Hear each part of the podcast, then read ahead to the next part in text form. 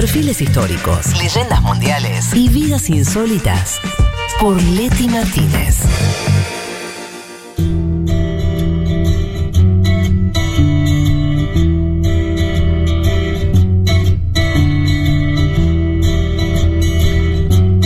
Cambiamos de tema, ¿sí? Cambiamos, corte, vamos a, a otra cuestión. Vamos al perfil de que nos preparaste, Leti, sobre Angela Mer- Angela, ¿no? Angela, así es. Angela Merkel. Angela Merkel, que como decíamos, hace dieciséis años que gobierna, uh-huh. que es la canciller de Alemania y que en septiembre, bueno, va a haber elecciones y ya estamos eh, prontos al final de eh, esta canciller que, como decíamos, cuenta con una altísima popularidad. Antes, cuando termines, sí. eh, quiero que, si tenemos tres minutos, hablemos de una cosa de la cuestión de la reelección que yo vi ahí que me... Eh, para discutir, justamente Dale. pensando en, en alguien que no, no tuvo ese, esa limitación. No, porque como bien decís, se retira. La Constitución no pone límites a las administraciones. Bien. Eh, como siempre digo, arrancamos por el inicio, su origen. Ella nació el diecisiete de julio de mil novecientos cincuenta y cuatro en Hamburgo, Hamburgo, en la entonces Alemania Occidental, es decir, la Alemania capitalista, ¿no? En esta división, o cuando todavía existía el muro de Berlín. Ella es hija de Horst Kastner, pastor luterano, y de Gerling Hens, que era eh, profesora de inglés y de Ajá. latín. Remarco lo del padre eh, por dos cuestiones. Primero, porque el apellido es Kastner. Vemos que el apellido... Algo pasó. Algo ahí. pasó, ahora lo vamos a contar. Y segundo, porque justamente por eh, porque como el padre era pastor eh, sí. protestante, es que se trasladan a la Alemania oriental, a la Alemania comunista, cuando Merkel tenía apenas unas semanas o meses de haber nacido. Tra- ¿Por qué decís Él que se va a trabajar a una iglesia. Ah, ahí. Como un enviado para... Pastoral, una misión claro, pastoral. A la, a la ciudad de Templin, a ochenta kilómetros de, de Berlín, pero que quedaba dentro de la República Democrática Alemana. O sea, una cosa y que no, no ni idea, pero no sé cuánto sistemático no era, pero yo me había imaginado que no... Que no se, que no se que podía. Religión. Bueno, de hecho, ahora lo vamos a ver, pero parte de lo que sostienen sus biógrafos y, y Franco, que es nuestro invitado de hoy, eh, lo que van a decir es que gran parte de esa... Merkel eh, cautelosa o que piensa las cosas, que no transmite, digamos, o que no es impulsiva. Fría. La Merkel fría, ¿no? Sí, que piensa mucho antes de decirlo. Sí. En parte va a ser, bueno, por haberse criado en la Alemania comunista, donde eh, su padre o los religiosos muchas veces eran perseguidos. Ajá. Y bueno, parte de esa, de no exponer, digamos, sus pensamientos y demás, va a estar marcado justamente uh-huh. también por, por bueno, el padre y por ser una familia protestante. Eh, ella, en realidad, nace o, o se llama Angela Dorothea Kastner, como es el apellido de su padre, y va a tomar el apellido de Merkel de su primer marido, Ulrich Merkel, ah. de quien se va a divorciar en el ochenta y dos, porque después ella dice, bueno, no, ¿para, para qué voy a cambiar el apellido si ya es un sello? Claro. Ah, pues ella ya era política en el ochenta y dos. En realidad no, eso es algo eh, extraño, porque sí. se divorcia en el ochenta y dos y ella recién va a, a tener sus primeros ingresos más fuertes a la política a fines de los ochenta, al, digamos justamente, o en el contexto en el que ya después cae el muro, sí, los noventa, claro. el muro de Berlín. Pero va a mantener su apellido, de hecho está casada ahora con, con, otra, con otro hombre. Y, sí, y sigue siendo Merkel. Y sigue siendo Merkel, y de hecho, es, además eso es lo llamativo, es Merkel, no mm, es Angela, total, ¿no? Es como, total. bueno. En los setenta... Y el esposo es el esposo de Merkel, ¿no? Nadie sabe el apellido que estaba pensando. Sí, es el novio de Pampita, él, tipo... sí. María Pampita, claro. Sí, sí, sí. De, sí, bueno. Eh, en los setenta y ochenta ya va a estudiar física, de hecho va a tener un doctorado, se va a dedicar más a la cuestión eh, universitaria, a la docencia, y como les decía, recién a finales de los ochenta que se va a meter más en la política. Antes había estado como en la juventud, de, digamos, del Partido Comunista, que casi ahí también se va a especular mucho con que ella era comunista o que va a tomar, de hecho lo vamos a ver ahora cuando veamos bien qué hizo durante el gobierno, uh-huh. de las acusaciones de irse más a la izquierda de lo que era su partido. Qué retorcido, no, porque ella en la juventud, entonces al final... Sí, o que viajaba a Rusia, por claro. ejemplo, digamos, como ese tipo de cuestiones. Pero podría ser una afiliación más institucional, como sí, supongo que ocurría... Como que casi el noventa a noventa y cinco por ciento estaban... afiliados porque si no además tampoco podían hacer otro tipo de actividades, y de hecho ella misma va a salir a decir, bueno, miren, si no contesto, porque surgía como, bueno, datos de, pero miren que ella era parte, bueno, y ella misma va a decir, bueno, si no lo dije antes fue porque no me lo preguntaron, digo, y, y, y también fui parte de la Asociación de Amistad de la, de la Alemania Democrática con Rusia, ¿no?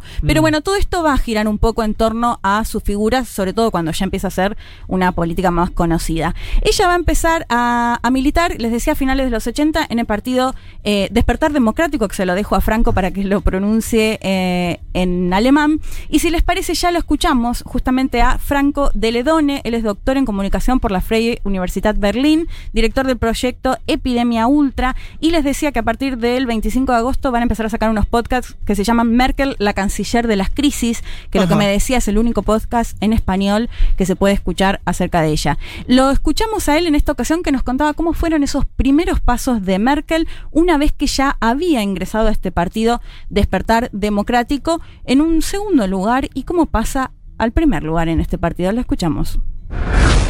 Ella era, era la número dos de ese partido, que es eh, Despertar Democrático, Demokratische Aufbruch en alemán, y queda al frente del partido cuando se hace público que el número uno había tenido que ver eh, con la policía secreta, con ciertas situaciones ahí de la policía secreta, de la R D A, de la Stasi. Entonces queda fuera de toda discusión. Ella termina siendo, digamos, la cabeza de, de ese movimiento, justo cuando se empiezan a, a dar esta fusión con el partido de, de en ese entonces canciller Helmut Kohl, la Unión Demócrata Cristiana, y Helmut Kohl justamente la elige para formar uno de sus gabinetes a partir del año de los noventa, digamos, y ella pasa a ser ministra. Kohl lo que lograba con eso era cumplir de alguna manera con tener a una mujer en su gabinete, pero también a alguien del este, y al mismo tiempo a alguien protestante, ¿no? Como que cumplía un montón de, entre comillas, cuotas. Este partido Despertar Democrático después se va a unir a la Unión Demócrata Cristiana, lo que se conoce, digamos, el partido que se conoce hoy. Y era interesante esto de lo que planteaba Franco. Bueno, Kohl es el canciller de ese momento, básicamente la invita a formar parte de su gobierno ya en los noventa por esta idea de que cumplía con las cuotas. Bueno, mujer en un partido muy conservador, un partido de hombres. Calzaba justo, ¿no? Protestante, como, de sí. la Alemania comunista, tiene todo para decir sí. que, que abiertos somos, ¿no? Sí. Una cosa así. Pero todo esto, si bien...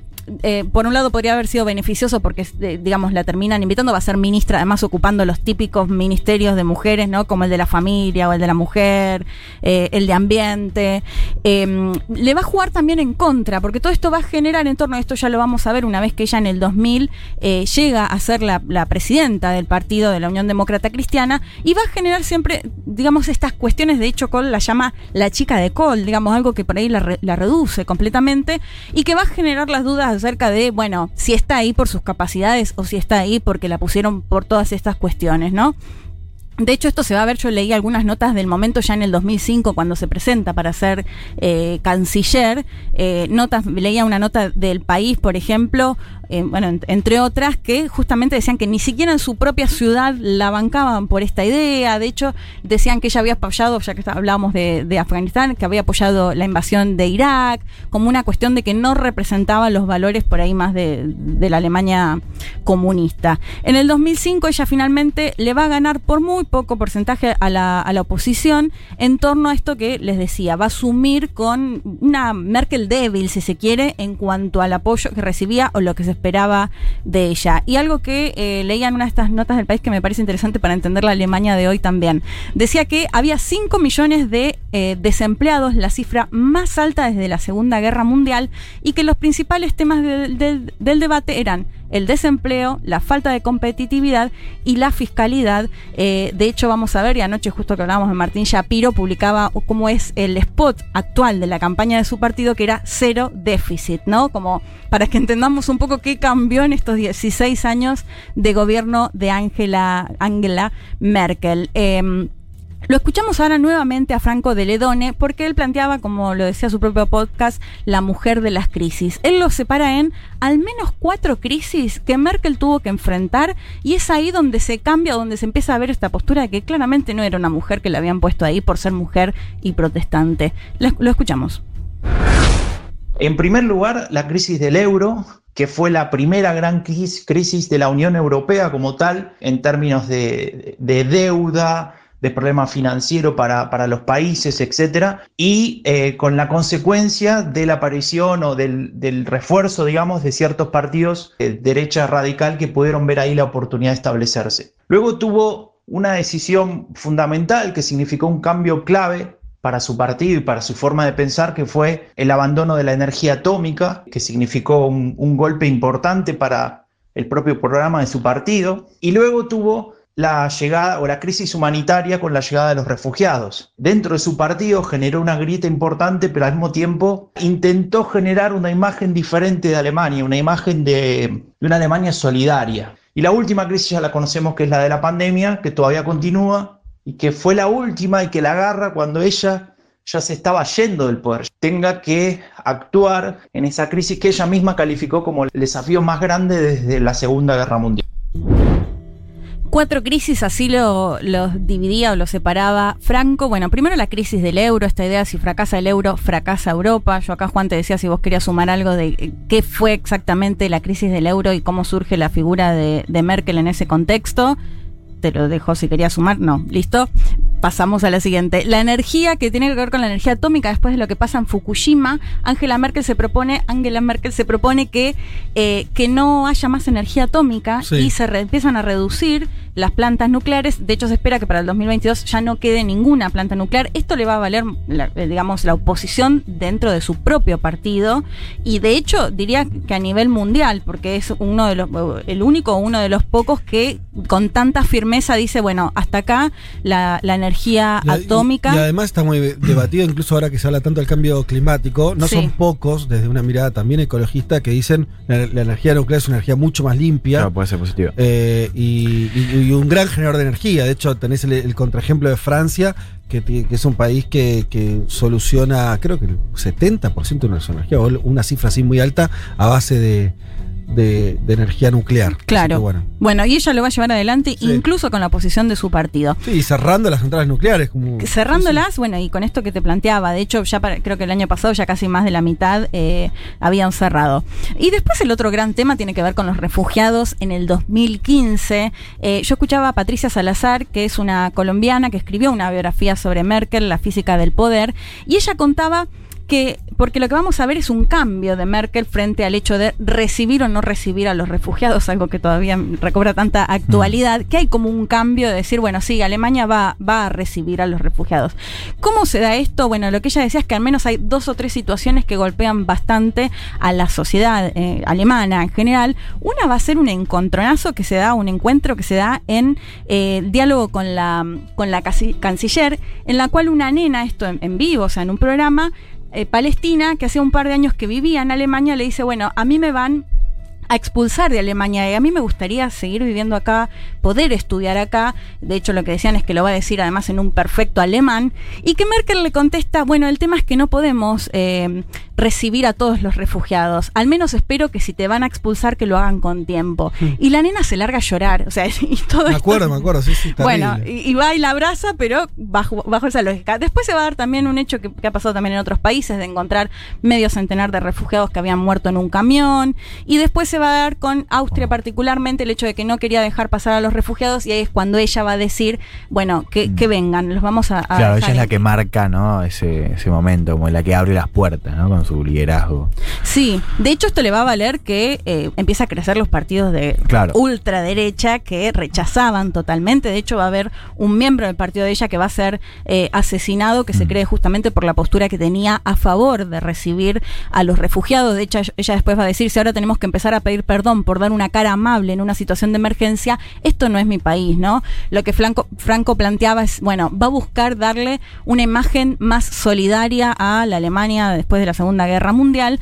Eh, bueno, lo cierto es que ella lo que dice es que de alguna manera empatizó con esa situación claro. de los refugiados que no tenían a, a dónde sí, ir. No, pero fue re importante porque, o sea, fue un sacudón para el sistema político, diría, de, de los partidos en Europa, ¿no? Para, claro. para su partido también, o sea, pasa que claro, ella siguió el, el, una parte del partido de, de, de la centroderecha, la empezó a criticar, o sea, era como que había sido un error. Bueno, también sí. aparece, o sea, eh, AfD, su, su, la, la ultraderecha alemana surge en dos mil trece, pero a partir de ahí es cuando, o sea, es un punto de inflexión donde empieza a crecer.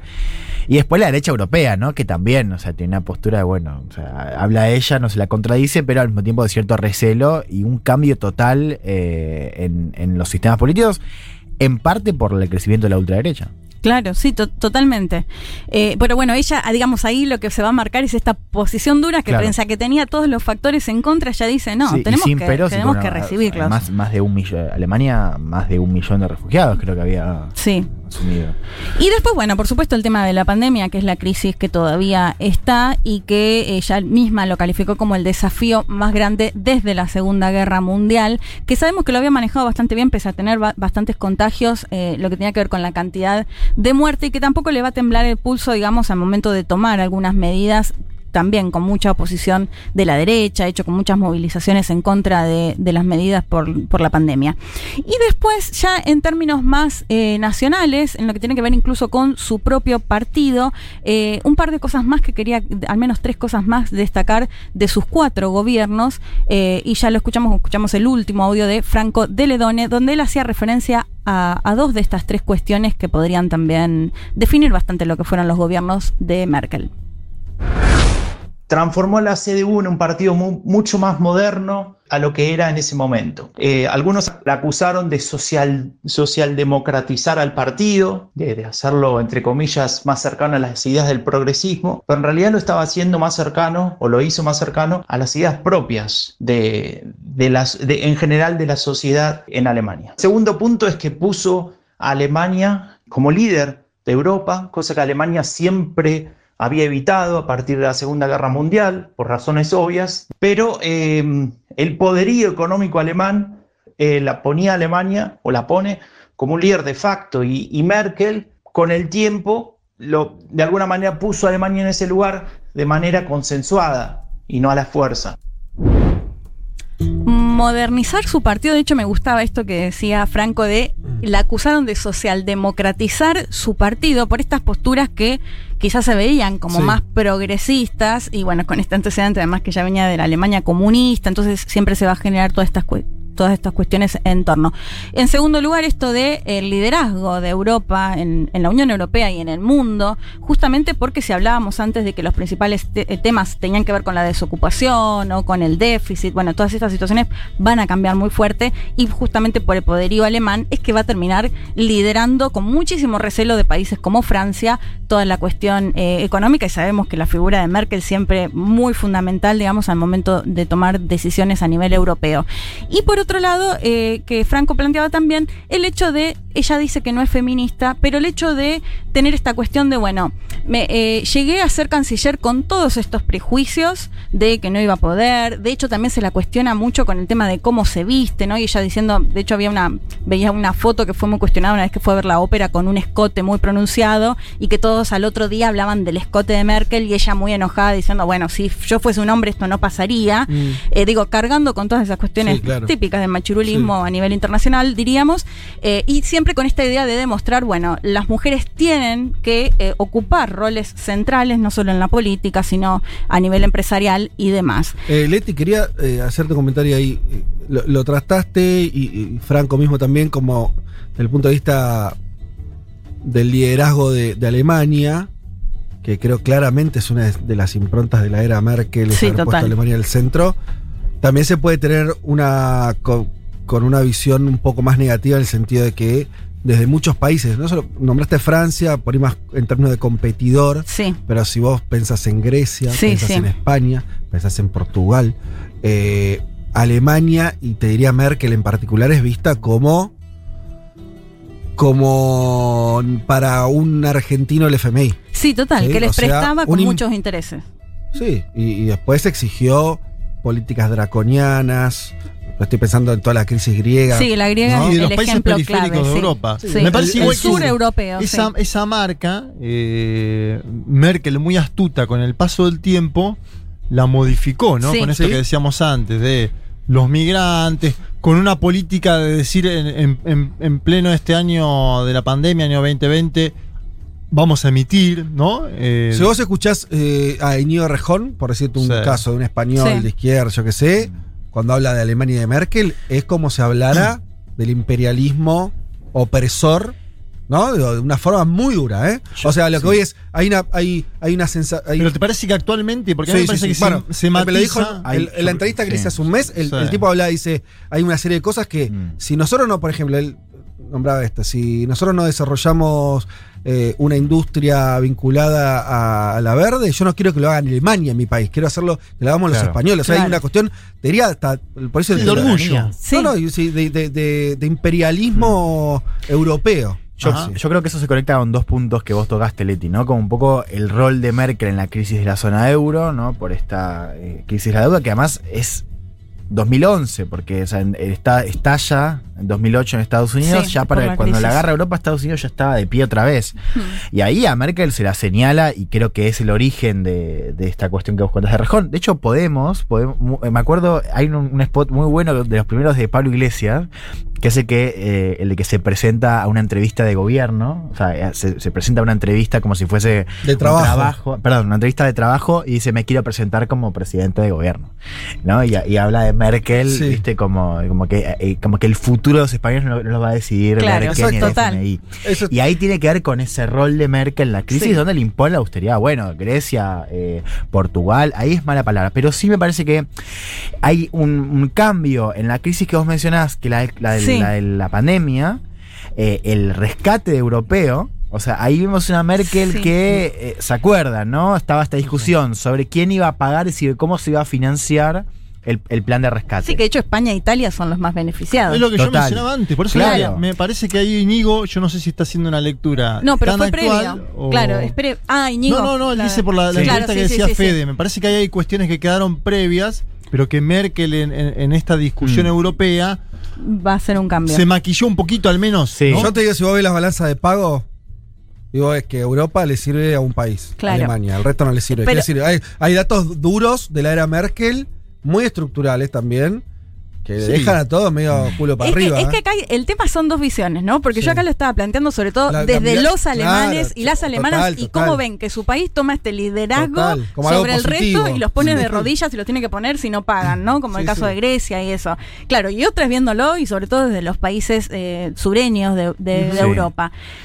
No, pero digo, eh, yo tomo un poco lo que decía Juan, como creo que olvídate de la percepción, como incluso hay algo en esta hoja de vida de Merkel, ¿no? Como decir, bueno, en dos mil once, como que hay algo de, como que se acomoda respecto al rol mm. que tuvo, sobre todo con el sur de Europa, como quizás no es eso de, no, no se repara nada, pero me parece que hay una cuestión de como un, un aprendizaje y un cambio muy importante respecto a la posición, ¿no? Y de Porque... hecho yo veo al gobierno de Sánchez más dialogando con Angela Merkel que en situación de confrontación, digo, por poner un caso paradigmático y particular. Lo mismo Grecia, ni hablar, que incluso sí. tiene un gobierno conservador sí, ahora, ¿no? Estamos en medio de una pandemia, hay que ver de la vuelta. Sí, pero sí. sí, y pasa también, o sea, me parece que hay algo que se vincula un poco con esto y con la, la cuestión de lo que va a generar esa resaca, ¿no? Post-Merkel, que es...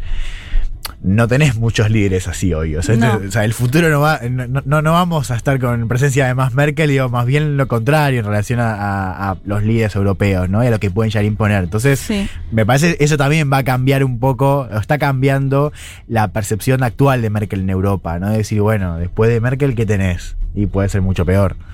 Sí, de hecho, mira, Franco decía esto de, bueno, ella se va a terminar corriendo un poco más a la izquierda en el partido, más progresismo, sí. porque va a ser una lectura de la sociedad alemana. Y en base a eso va a ser que responde. Ni siquiera ver, si ella tanto pensaba... Lectura. Claro, digo, esto que le, que le cuestionaban, más respondía a lo que la sociedad demandaba. Y esto me parece que es una particularidad incluso esto, ¿no? Si hablábamos de la crisis del euro, del tema de Grecia y demás, vamos a ver que ella va a cambiar su postura, e incluso también con el tema de los refugiados. ¿Se entiende? Digo, que va a ir respondiendo mm. un poco a eh, el clamor o, o lo que esté pasando. Eh, ya para terminar, sí. que sé que estamos recontrapasados, algún dato color. Habla ruso, de hecho, bueno, viajaba a Rusia, por eso se considera que tiene muy buen vínculo con Putin, mm. de quien vimos que le llevó un ramo de flores para despedirla mm. en su última, en su último encuentro. De no hecho, debe pasar mucho a Putin que le hablen en su idioma. Los otros líderes mundiales. De no, no. Muy extraño eso. Sí. Y a ella que le hablen el alemán, porque habíamos dicho en la columna ah, Putin de Putin que Putin no solo habla alemán, sino ah. que además vivió también en, en la Alemania comunista. Es decir, que tienen varias uh-huh. cuestiones en común. De hecho, cuando se reunió con Biden, uno de los temas era el, gas, el gasoducto, este Nord Stream dos, eh, que bueno, que hay esta disputa con eh, Rusia. Y después la idea de que es una mujer muy sencilla, que se la ve en el supermercado, esto cuestionada por cómo se vestía, muy tranquila, que con sesenta y siete años se retira de Alemania después de haber gobernado dieciséis años, y que lo que me decía Franco es la primera canciller que se va porque ella decide irse, y con una popularidad que en algunas encuestas sostienen que tiene entre el setenta y el ochenta por ciento. Mira vos. Bueno. La, la mujer más poderosa, según Forbes. Un mundo de sensaciones. El programa que estaba esperando Angela Merkel para mostrar su costado humano, sensible y bonachón y perdonarle de una vez por todas la deuda a los griegos.